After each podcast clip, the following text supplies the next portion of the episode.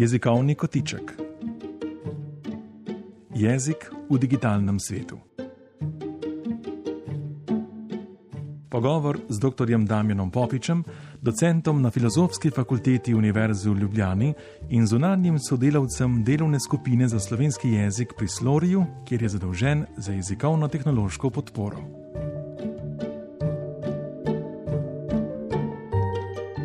Cenjeni poslušalci, dobrodošli v Jezikovnem kotičku. Tokrat se bom, Lucija Tavčar, še zadnjič pogovarjala z Damjanom Popičem. Damjan, lepo pozdravljen. Lepo pozdravljena, Lucija, in lep pozdrav vsem poslušalcem in poslušalkam.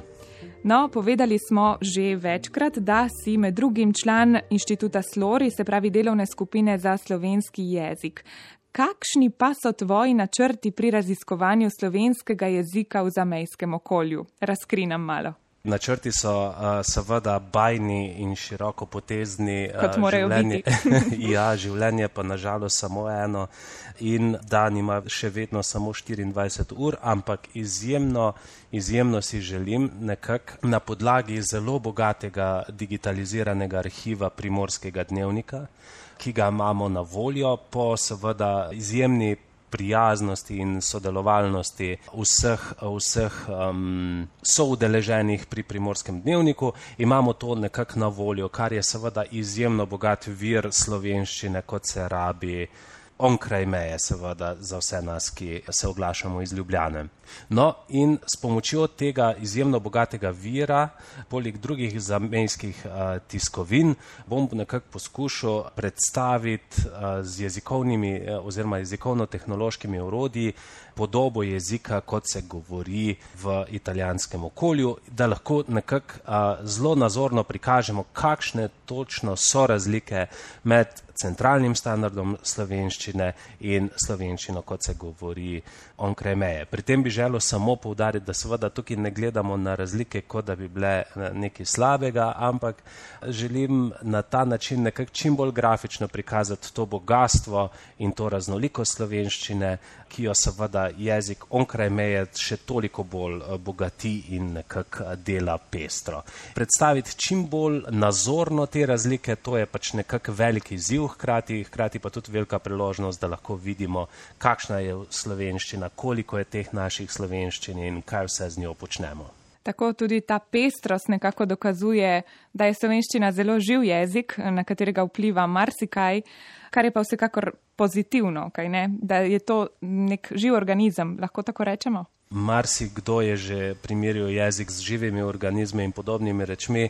Gre za izjemno kompleksen uh-huh. mehanizem, ker ga tvorimo vsi mi uh-huh. in seveda, ker smo vsi mi takšni, kot smo in vsi vemo, kakšni smo. Vsem nam se mudi, vsi imamo težave, pa imamo dobre dni, pa slabe dni in seveda jezik tvorimo tako, kot živimo. In seveda, če imamo mi možnost vse to nekako arhivirati in na to proučiti, se bo s tem videlo bogastvo, ki ga v resnici mi vsakodnevno tvorimo in hkrati je pa ena izjemna demokratičnost v tem, ne? Se pravi, ta tehnologija nam ponuja to, da prav vsakogar, ki nekako piše v kateremkoli jeziku, lahko zajamemo zraven in še njegov delček mozaika nekako prikažemo kot enakopravni del te naše čudovite slovenščine. Kar smo že večkrat poudarjali prav v tem nizu jezikovnih kotičkov.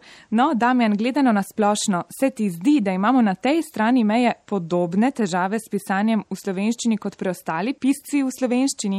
Mislim, to me zanima predvsem zaradi korpusa Lektor, ki ste ga pripravili in naj bi odslikaval težave pišočih v slovenščini na splošno. Res je, to je bil kar en zajeten projekt in sicer smo nekako želeli videti po zaključku projekta Šolar, katerega rezultat je bil seveda korpus, izjemna, izjemno velika be, zbirka besedil, ki nastaje v šolskem okolju, kjer se je nekako spremljalo težave učencev, pa seveda učiteljske popravke in tako naprej.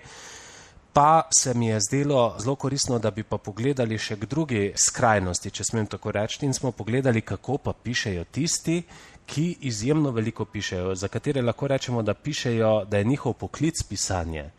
In smo nekako digitalizirali in analizirali pisanje vseh teh pišočih v slovenščini in z računalniškimi postopki zajeli lektorske popravke, ki so bili nekako ta besedila uneseni. s tem smo lahko videli, kaj vse se popravlja, obenem pa seveda tudi, kaj vse je bilo narobe v teh besedilih in seveda teh napak ni bilo malo. Tudi pri ljudeh, ki se dnevno ukvarjajo s pisanjem, ki, kot smo rekli, pišejo za, za svoj vsakodnevni kruh, se je pokazalo, da imajo ljudje kar velike težave s pravopisom in se mi zdi, da je to ravno tako demokratična stvar na obeh straneh meje, da pač ne glede na to, kje si te vejica, pač nek muči. Ne? Seveda vsaka regija, vsaka jezikovna skupnost ima čisto svoje specifične težave, ampak načeloma pa imamo kot neka skupnost pišočih in govorečih v slovenščini imamo precejšnje težave v pravopisu, predvsem pri stavi vejice, pa pri še nekaterih določenih oskopravopisnih kategorijah.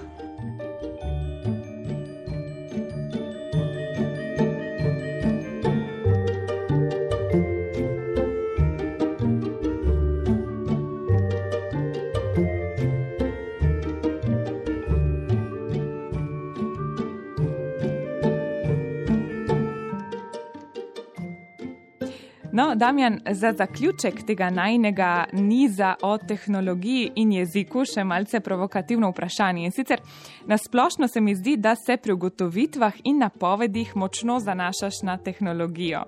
Se ti zdi, da lahko zgolj ali predvsem tehnologija pomaga prav vsem demokratično nekako, da pridemo do boljšega jezika?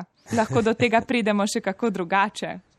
Ja, zdaj, jaz sem bil že marsičesa obtožen uh, kot uh, velik ljubitelj tehnologije, pa v resnici se mi zdi, da ni pravi pristop, da ljubiš tehnologijo uh, pri tovrstnih zadevah, ampak preprosto izkoristiš to, kar ti v določenem trenutku ponuja.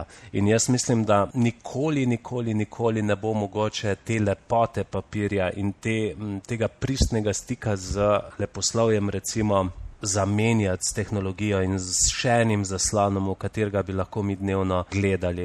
Mislim pa, da za vsakodnevne potrebe, ko morajo ljudje napisati neko izjavo, da lahko v teh koronskih časih sploh gredo, recimo v slovenskem okolju zdaj v drugo občino oziroma v drugo regijo, da jim pri tem moramo nuditi pomoč in da nam tehnologija omogoča, da jim lahko pripravimo določene mehanizme, s katerimi lahko za te stvari nekako poskrbijo.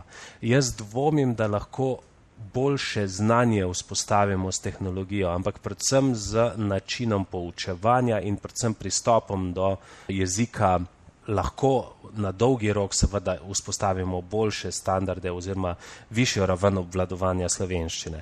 Ne bi pa nikako rekel, da je pa tehnologija tista in edina, ki bi nekako nam pomagala, da bi lahko ena celotna jezikovna skupnost ali pa kar ljudje nasplošno zdaj kar boljš začeli, začeli govoriti. Tako kot načeloma vsaka stvar se da tehnologijo pač uporabljati na dober in na slab način in ima seveda dobre in uh, negativne plati. Zdaj dobra je vsekakor to, da nam prinaša priložnosti, negativna je pa tudi ta, da nam seveda spreminja odnos do določenih reči, ne? Tudi do jezika, zato ker je vse instantno in hipno, medtem ko je pa znanje jezika povezano z dolgoročnim in dolgotrajnim delom in trudom, da lahko nek jezik seveda izboljšamo. Torej, ne bi preveč pozitivno jaz govoril o tehnologiji, bi pa vsekakor izpostavil te dobre plati in uh, možnosti in priložnosti, ki nam jih prinaša. Tako in s to mislijo, se pravi, da naj tehnologijo izkoriščamo in uporabljamo nam v prid, istočasno pa za jezik skrbimo še drugače, se Damjan Popič poslavljava nekako od publike, zaključuje se niz o tehnologiji in jeziku, verjamem pa, da bo to tema, ki jo bomo še kdaj odprli. Hvala, da si bil z nami. Najlepša hvala, Lucija, in najlepša hvala vsem poslušalcem in poslušalkam. Srečno!